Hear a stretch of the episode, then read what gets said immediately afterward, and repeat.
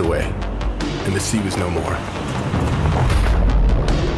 And I saw a holy city, the New Jerusalem, coming out of heaven from God, prepared as a bride adorned for her husband. And I heard a loud voice from the throne saying, See, the home of God is among mortals. He will dwell with them, and they will be his people. And God himself will be with them. He will wipe away every tear from their eyes. Death will be no more. Mourning and crying and pain will be no more. For the first things have passed away. And the one who was seated on the throne said, See, I am making all things new. Also, he said, Write this, for these words are trustworthy, and they are true. Then he said to me, It is done. I am the Alpha, and I am the Omega, the beginning and the end. To the thirsty, I will give water as a gift from the spring of the water of life. Those who conquer will inherit these things.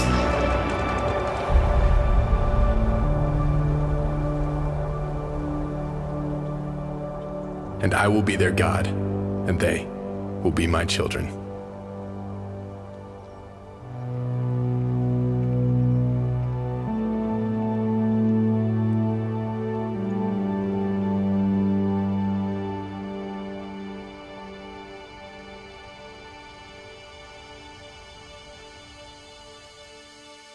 Good morning, church. We're glad that everyone could be here today with us. Uh, my name is Cody King. I'm one of the connections pastors here. And um, if you're joining us for the first time, we're in week seven of our series uh, called Signs. So, once again, I want to welcome you. Glad you're here. I want to welcome everybody that's joining us in Edgewood or those that may be watching online. We're glad that you're spending time with us this morning. So, if this is your first time here, um, you know, we're in week seven, we're in chapter 10 of the book of Revelation. And as we've been walking through this, if you've missed, I encourage you to go online and uh, check out the previous sermons, and it will help. It'll catch you up and just kind of help you if you're going to stick with us and move forward. But quickly, I want to run through just kind of an outline as to as to how we got where we're at. So, so the book of Revelation, we started in chapter one. We didn't start in chapter two. We started in chapter one.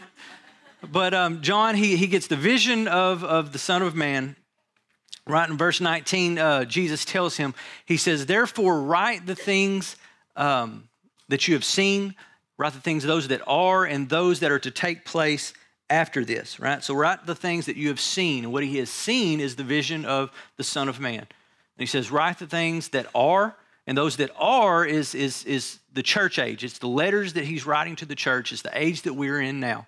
And then he says, Then you're going to write those things that are to take place after this after the church age. So you're going to write about future events, things that are, that are, to, that are to come after the church age. So he writes the letters to the churches, right? After he writes the letters in two in chapters two and three. In chapter four, he is caught up, right, in the spirit into heaven, and then he sees, he gets the vision of the throne, the vision of the lamb, the vision of, of the scroll, right? And then the lamb goes and takes the scroll, right? And then it has seven seals, and then the Lamb begins to, to open these seals. And as he opens these seals, right, judgments begin to take place. And as these judgments, as we read about these judgments taking place and the seals being opened, just the judgments intensify as he continues to open these up. And Brandon last week, like he said, that these judgments, the intensity, the intensifying of these judgments is like labor pains. It's the closer you get to, to birth, the more painful these contractions are, the more painful these labor pains are going to be. And they intensify. Right? Then between the sixth and seventh seals, we get the first interlude where we're amidst all of this judgment, we get a break in all that. And we see God's mercy amidst this judgment, and then he seals the 144,000. Right? So he's still offering salvation through these judgments. Then, chapter 8, the judgments continue uh, with the opening of the seventh seal. Then, the seventh seal brings about the seven trumpets right? And then in the seven trumpets, we have a third of everything is destroyed. Right? And then as we continue reading, you get through the sixth trumpet, and we have the three woes, right? The fifth trumpet being the first woe, the sixth trumpet being the second woe. And as you're reading, you're expecting the seventh trumpet is about to be sound, and much like the seventh, before the seventh seal, we have another interlude. So at the, at the end of chapter 9, You get the sixth, sixth trumpet blown, the second woe, and then the saddest verses in all of Scripture that, in light of all of this judgment, there's still going to be those that do not repent. Their heart is still going to remain hard. And chapter 9 ends and it brings to chapter 10. In chapter 10, once again, we have this interlude. Right? John gets, he, he gets this vision of, of, of another angel coming down from heaven, right? And, and when he gets this vision, it's, it's not like the others. Right? The others, he's just seeing and he's writing, seeing and writing, seeing and writing. But to the point here where, where judgment's kind of stopped for a minute and we get this break in it. And as we'll see here through chapter 10, that likely John may be able to put his pen down for a moment and breathe as he is recording all this. And at the end of chapter 10, just we see an exhortation and an encouragement to John. So, chapter 10, verse 1 says, Then I saw another mighty angel coming down from heaven, wrapped in a cloud with a rainbow over his head, and his face was like the sun, and his legs, his legs like pillars of fire. So some would suggest that this angel is, is Jesus. Because the question always comes up, you know, it's a mighty angel, right? So when we see angel, a lot of times through Revelations, Revelation, we have questions. We're curious as to what specifically the things are. So a lot of people ask, who is this angel? And some have said and suggest that it is Jesus, right? By the description given. And though the description is similar, right, but it's different at the same time. Right? The word there, another angel, the word another in the Greek is allos, which means another of the same sort. Right? So the same sort of what? But if we look at how John has been writing here, with the trumpets, he says the first angel blew his trumpet, the second angel blew his trumpet, the third, the fourth, the fifth, the sixth, and so on. So here he sees another angel, another of the same sort coming down from heaven. And he says that it's a mighty angel. Unlike the previous angels who just who we saw blow a trumpet, this is a mighty angel. He's coming with authority and with rank. He's coming down from heaven. He's coming in power and mercy and in holiness. And in power, he's wrapped in a cloud. Remember um, in Exodus when uh, God gave Moses the Ten Commandments, and he descended upon Mount Sinai in a pillar of fire and smoke and cloud around around the mountain, right? And he told Moses, tell the people, no one is to touch this mountain. That's just the power of God on display right there in the cloud. But then at the same time, the rainbow over his head is just God's mercy. Right, remember, the rainbow signifies, you know, God's promise that he will never again flood the earth, right? As if he's holding back his bow over the earth. And you see God's mercy there, and then also his holiness, and his face was like the sun. And all these descriptions are very much alike to chapter one and his vision of the sun. But yet he says it's another angel, another of the same sort. And a lot of times we can get bogged down trying to focus in on something such as this. But the focus of chapter 10 is not the angel. Verse 2 gives us the focus of the chapter and the subject of it. And he had a little scroll open in his hand. And he set his right foot on the sea and his left foot on the land. Right? So, this message that he has, this little scroll, contains a message that concerns the entirety of the earth. With one foot on the land, one foot on the sea, he's coming down from heaven. The entirety of creation is included in this description here. So, this little scroll concerns the entire earth. And then in verse 3, he called out with a loud voice like a lion roaring. So, if the focus here is the little scroll, that brings up the question what is the little scroll? Right? Again, some suggest that it's the same scroll from chapter 5 right? The scroll that the Lamb went and took from him on the throne, right? That had the seven seals, you know, that were broken. But it's little in comparison to the angel's size. Right? So if you have an angel coming down from heaven and he's big enough to have one foot on land, one foot in the sea, and it's a little scroll, I'm just, you know, it's like, you know, if it's the same, if it's proportionate, you know, it'd be a, a scroll, but it says a little scroll, so it's like a little scroll. But it doesn't say a big scroll, or a scroll, it just says a little scroll. All right? But in the Greek, the word in each case, used in each case, is different. Right? In 5.1, the scroll is described as biblion or book, right? Whereas here, the diminutive form of the word is biblaridion, which is used to describe a little scroll or a little book. I mean, like a booklet. But we can't know, we won't know for sure what exactly the scroll is or what exactly it says because John doesn't specifically say what it is or what's written in it. But I believe that it is a small part to a larger whole. What do you mean by that? If the larger whole is, is the revelation itself, I believe it's to be a small part of that. Being that, that it's, it's little, it's like a booklet, it is, it is open, right? It's not concealed, it's not hidden. Though the seven seals have been broken and that scroll is now open, but I believe this to be a smaller part of that whole. And I believe it speaks to the judgment that is, that is to come, the continuing coming judgment. Verse 3 lends, lends itself to that. The angel called out with a loud voice like a lion roaring. In the Old Testament, the prophets oftentimes um, they would describe the Lord as roaring whenever he spoke judgment, you know, against the nation of Israel or spoke judgment against other nations that came against Israel. Uh, in Jeremiah 25, the Lord tells Jeremiah, You therefore shall prophesy against them all these words and say to them, The Lord will roar from on high, and from his holy habitation utter his voice. He will roar mightily against his, foe, his fold, and shout like those who tread grapes against all the inhabitants of the earth. The clamor will resound to the ends of the earth, for the Lord has an indictment against the nations. He is entering into judgment with all flesh, and the wicked he will put to the sword, declares the Lord. So he is entering into judgment on all flesh. But he is roaring, he will, he will roar from on high. Joel 3:16 says, Multitudes, multitudes in the valley of decision. For the day of the Lord is near in the valley of decision. The sun and the moon are darkened, and the stars withdraw their shining. The Lord roars from Zion and utters his voice from Jerusalem, and the heavens and the earth quake.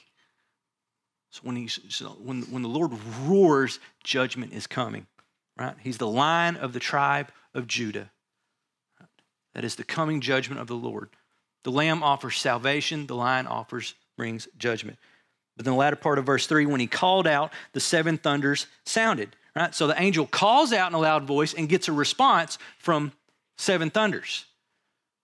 But note that it says the seven thunders. It doesn't say just, just he calls out and gets a response from just random thunders somewhere in the heavens, but it says the seven thunders. And that's very curious to me. It makes me curious as to, well, who are the seven thunders? You know, where do they come from? Right? So the seven thunders sounded. It's, he's speaking to a specific group that responds to this roar, this shout. In verse 4, and when the seven thunders had sounded, I was about to write, but I heard a voice from heaven saying, Seal up what the seven thunders have said and do not write it down. So imagine you're John. All right? You've been writing all this. You, you, see, you see Jesus, right? Jesus whom you know, Jesus whom you walked with for three years. And after, after decades of persecution and suffering, you know, being boiled alive at one point, then exiled on this island, you're all alone, and then all of a sudden you see Jesus, you get this vision, and he tells you to start writing stuff down. So then he just starts writing stuff down. He's writing and writing and writing. And then all of a sudden he gets visions of the, of the throne, of this lamb, and then, and then judgment, seals, and all this, and he's just writing. He sees it, he writes it. He sees it, he writes it. He sees it, he writes it. And then he gets to this point here where he sees everything, he's writing everything, and then he hears this voice cry out. He hears the thunder's sound. He understands what they say, and he begins to write what they say, and he, hold up, stop. Don't write that down. What? Why can't I write that? I mean, it just really makes me curious. Like, what could it possibly be that John was able to hear from these thunders that we can't hear? Like, why can't we hear that? Why is that not meant for us? Why does John get to hear it? We don't get to hear it. It reminds me at the end of John's gospel, he's, he's, he's talking about Jesus all through his gospel. But at the end of it, he says that um, many, many more signs and wonders, many more things Jesus did that are not contained here. He says, if we were to write all of them, I suppose the world would not be able to contain or hold the books. Right? That's how much Jesus did that we don't even know that John got to see that we'll never hear about. We'll never know. And here, the seven thunders sound. Here's a voice saying, Seal up what they said and do not write them down. And the word seal there in the Greek is sphragizo. And only here and in chapter 22, verse 10, does it mean to keep hidden or to conceal. That word for seal is used several, several times throughout the New Testament. But every time it's used throughout the New Testament, other than here, it's used to just signify or identify or authenticate a message that's given or place someone's seal on someone else, right? The Holy Spirit places his seal on us, you know, from the day of judgment. Right? But here, the usage in the context is to keep hidden or conceal. This that you just heard, John, close it up, secure it. Don't ever let anyone know what you just heard. And I'm like, why is that?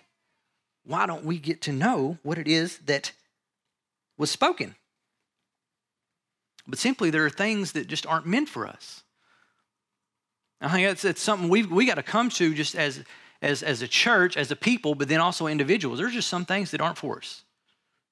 Paul speaks to this to the Corinthians in 2 Corinthians 12, 1 through 4. He says, I must go on boasting. Though there is nothing to be gained by it, I will go on to visions and revelations of the Lord. I know a man in Christ who 14 years ago was caught up to the third heaven. Whether in the body or out of the body, I don't know, but God knows. And I know that this man was caught up into paradise, whether in the body or out of the body, I don't know, but God knows. And he heard things that cannot be told, which man may not utter. The, the simple fact is, is that we're on a need to know basis. There's some things that we don't need to know, other things that we do need to know. But the Word of God, I mean, contains all things that pertain to life and godliness is given to us. That's what we need to know in God's word. But there are some things that are clearly said in God's word to a prophet, but are not for us to hear, and it's to be sealed up. Some things are not meant for us. So, so we don't need to proceed through this as if everything has been revealed to us. Uh, and in our hubris, make predictions on when things are going to happen and how things are going to happen for Jesus to return Right? to sit here and make predictions and say these things are going to happen in order and then Jesus is going to return is vastly arrogant in light of the information that we don't have here. That seven thunders sound, and there John was to seal it up. We just do not have all the information. But all that we need to know is that Jesus is coming, that judgment is coming, and that we should act and live accordingly to that. So, verse 5, he continues, and the angel whom I saw standing on the sea and on the land, raised his right hand to heaven and swore by him who lives forever and ever, who created heaven and what is in it, and the earth and was and the earth the earth and what was in it, and the sea and what was in it, that there would be no more delay. So the angel swears, puts his hand towards heaven and swears by him who lives forever and ever. He's swearing by the throne, him who sits on the throne. Right? He singles out his eternity, that he's outside space and time that he lives forever and ever. And then also his activities in creation, right? Created heaven and what is in it, the earth and what is in it, and the sea and what is in it. Again, creation itself, everything. He leaves nothing out. That the Lord, the one that sits on the throne, is sovereign over all of it space, time, entirety of creation. He swears by him there. Leon Morris says this. He says that this brings out the point that what follows is not some panic device to which a surprised deity must resort in reaction to unexpected machinations of evil men and evil spirits.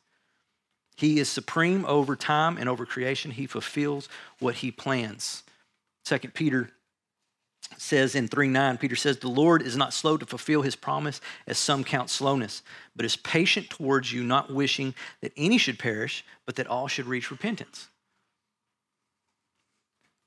He is not slow, as some count slowness.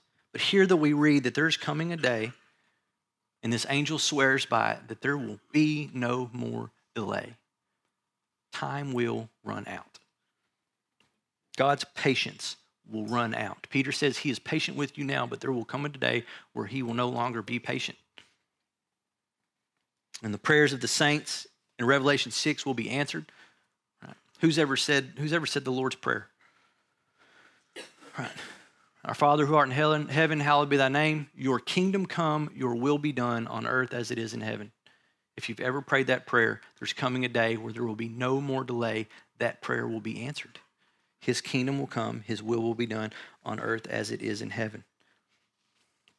There will be no delay. And then verse 7 But on the contrary, says, that in the days of the trumpet called to be sounded by the seventh angel, the mystery of God would be fulfilled, just as he announced to his servants, the prophets. So, what is the mystery of God? In the New Testament, we hear several times, you know, Paul speaks several times about the mystery of God.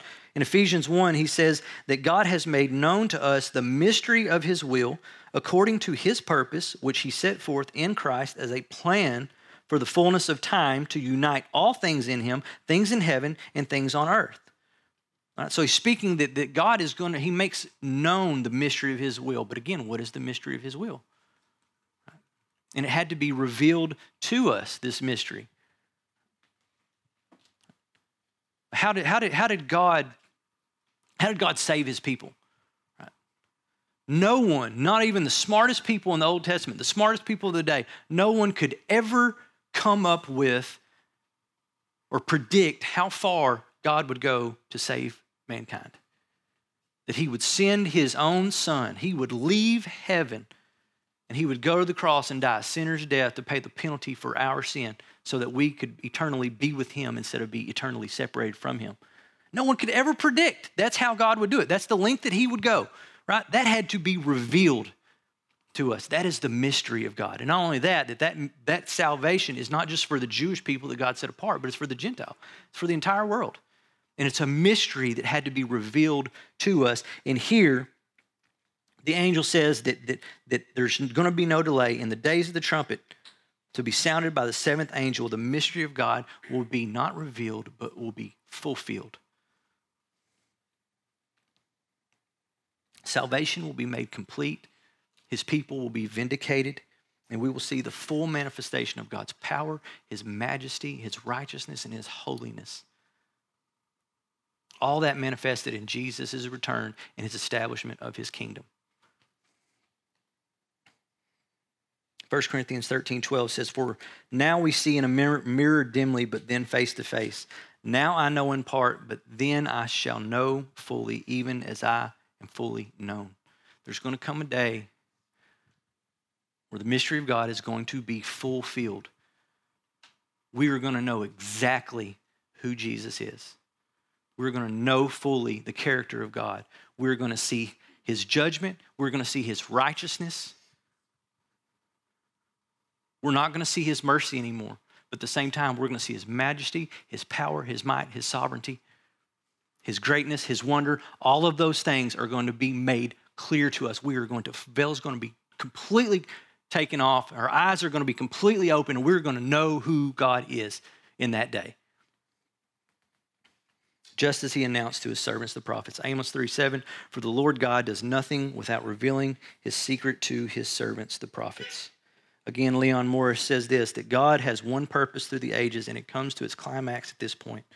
From the very beginning, he has planned to bring his people to salvation, and thus his whole purpose is coming to its culmination. It involves the judgment of evil, but also the deliverance and vindication of his people. There will be no delay. The mystery of God will be fulfilled.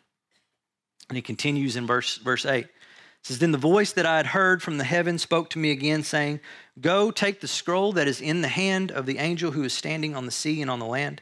So I went to the angel and told him to give me the little scroll. And he said to me, Take and eat it. It will make your stomach bitter, but in your mouth it will be as sweet as honey. And I took the little scroll and from, from the hand of the angel and ate it. It was sweet as honey in my mouth, but when I had eaten it, my stomach was made bitter. So that's odd eat a scroll, sweet and bitter. But similarly, again, Old Testament prophets, right?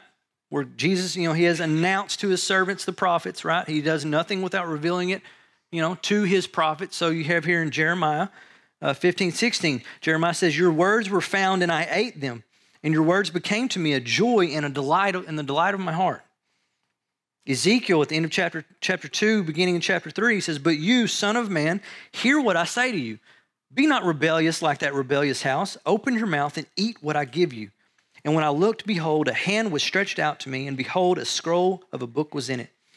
And he spread it before me, and it had writing on the front and on the back, and there were written on it words of lamentation, of mourning, and woe.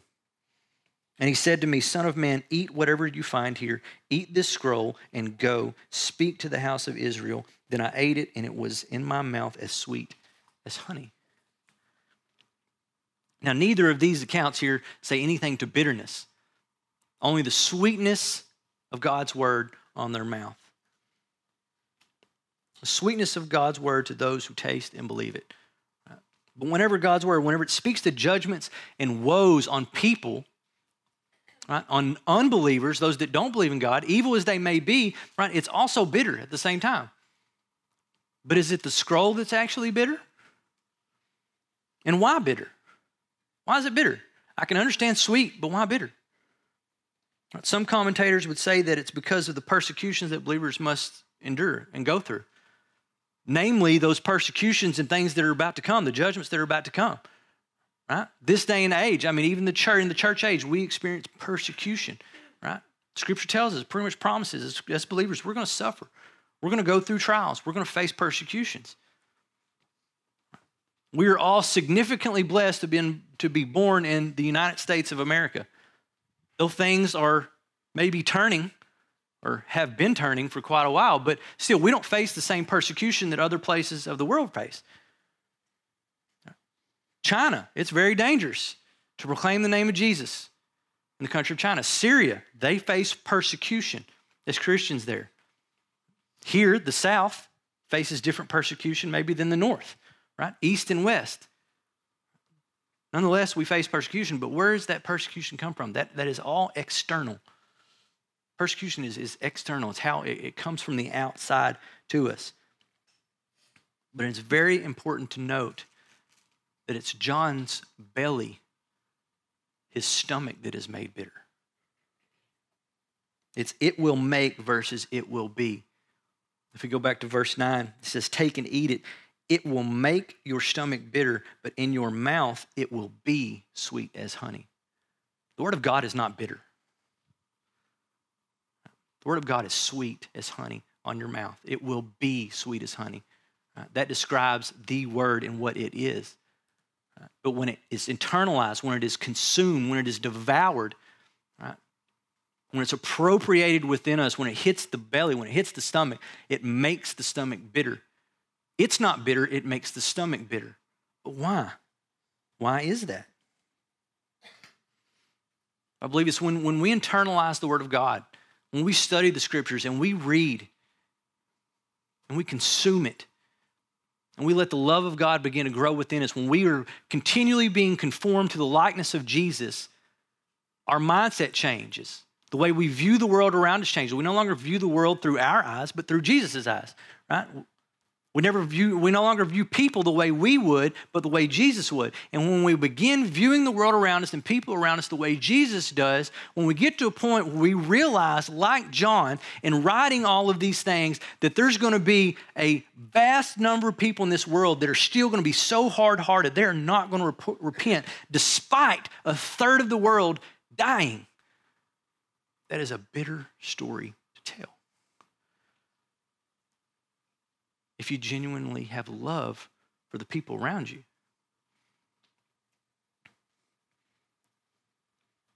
Proclaiming the judgment of God, such as in 9, chapter 9, verse 18, that a third of mankind would be killed. That's not something that's happened in the past. That's something that's going to happen in the future. And we take that, if, if, if we consider that, um, if we take the, the present population of the earth right now, Right? There's, there's seven, roughly 7.3 billion people. Right? We're going to say seven for round number sakes. It's easier to do math.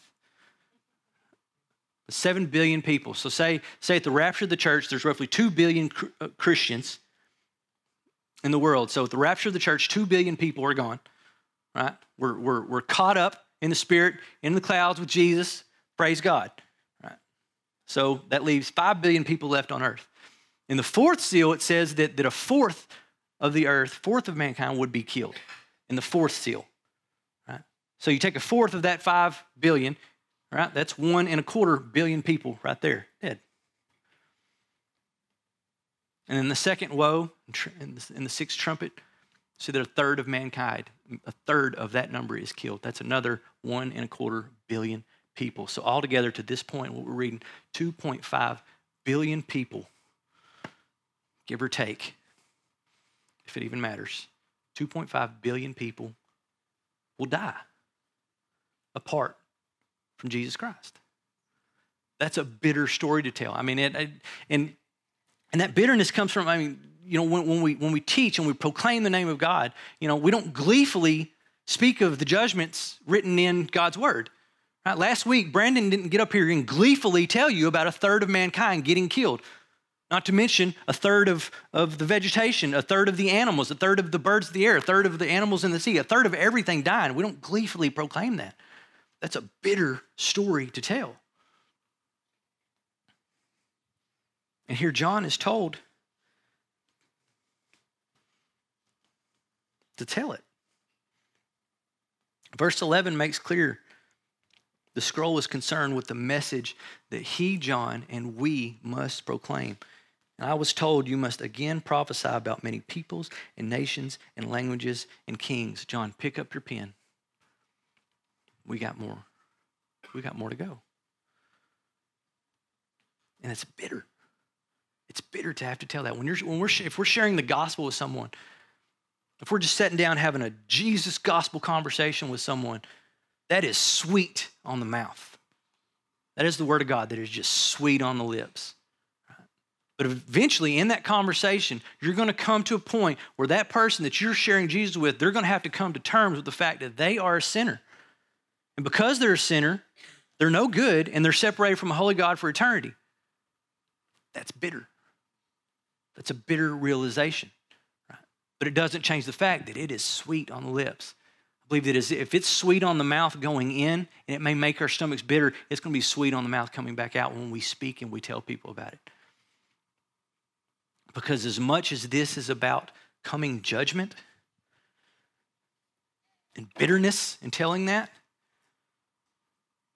it's about, it's about coming, coming Christ. It's about Jesus coming back. That is sweet. Church, that should be the sweetest thing on our lips that Jesus is coming back. Though in righteous judgment, he is coming back. If we are in the church, come, Lord Jesus, come. And that is sweet on our lips. That is what we should be proclaiming. But people do need to know that if you are outside of that, if you do not believe in Jesus, if you hadn't put your faith and trust in Jesus, He's going to come roar like a roaring lion, and you will be judged. And bitterness will not even come close to describing the torment that you're going to go through. But imagine for a moment, if you will, and you can close your eyes if, if you want to, if it helps you to imagine. But I want you to think about one person, one person that you know does not know Jesus. Just one individual, not two, not three, not four, one that you know doesn't know Jesus. That if the rapture were to happen tomorrow, they are left behind. Now imagine the confusion, the fear that this person may feel. Maybe trying to find you and all of this calamity that begins to happen, seeking answers, but not really being able to get a clear one, and all this, and this person, and then, then imagine this person having to go through these plagues. As these seals begin to open and just famines happen and just mountains crumble into the sea and just disappear. Imagine this person just, what is going on? Does it make your stomach a little bitter? And I don't say that to put any, I don't, I don't put, I don't want to put anybody on a guilt trip. I don't, I don't, I don't want to take the mood way down here. But that's, that's the bitterness of, of the message. That if we don't start, if we, don't, if we can't look at people through those eyes and think that way, we've heard it before that, that, that, that we can tell people all day long about the second coming of Christ, but if we can't tell them about the first coming of Christ, which makes all the difference in a person's life in light of the second coming, then we're not doing, we're not doing what we're called to do. We can speak of judgment and all of that, but if we're not speaking of salvation, it does people no good to know about judgment other than to know it's coming. But you must again prophesy about many peoples and nations and languages and kings. John, pick up your pen and get ready. Because in the coming weeks, things aren't going to get better before they get worse. That's not how it works. Things are going to get worse before they get better. But the end result is that it is better. Jesus is coming in all his glory and wonder and majesty. And his church are going to reign with him for eternity. No tears, no pain, no sorrow, none of that. All those other words and actions to describe poorly what it's going to be like when Jesus comes. But in the meantime, it's a bitter story to tell. But we must share that. Lord, thank you for this morning. God, thank you for thank you for your word. Thank you for your revelation, Lord. Thank you for for letting us know, Lord, what we need to know. Lord, help us in our hearts, Lord, in our minds to not desire to know things that we don't need to know. Though we're curious, Lord, we know that from your word that one day when your mystery is, is fulfilled, Lord, we're going to know. Until then, Lord, I pray that we just trust in what you've given us, Lord. That all things that pertain to life and godliness is given to us, Lord. I pray that you just move within our hearts, Lord, to, to share that. To share what is sweet on our lips, Lord, though bitter in our stomachs, Lord. Help us to love others and see others the way you see others, Lord, that we would, we would simply speak and share. But be bold enough to be real and to speak truth and not water things down, Lord. I pray for each and every person that was thought of here tonight or this morning. Lord, and it may be the person that was thinking was thinking of themselves, Lord. And I pray for their heart. I pray for their mind, Lord. Alleviate confusion, give clarity, Lord. Draw them, Lord. Lord, so that they will not see you coming in judgment as a roaring lion, Lord, but see you coming as a lamb bringing salvation. Lord, just help us as a church to walk that out, Lord. We love you and we thank you, and it's in your name we pray.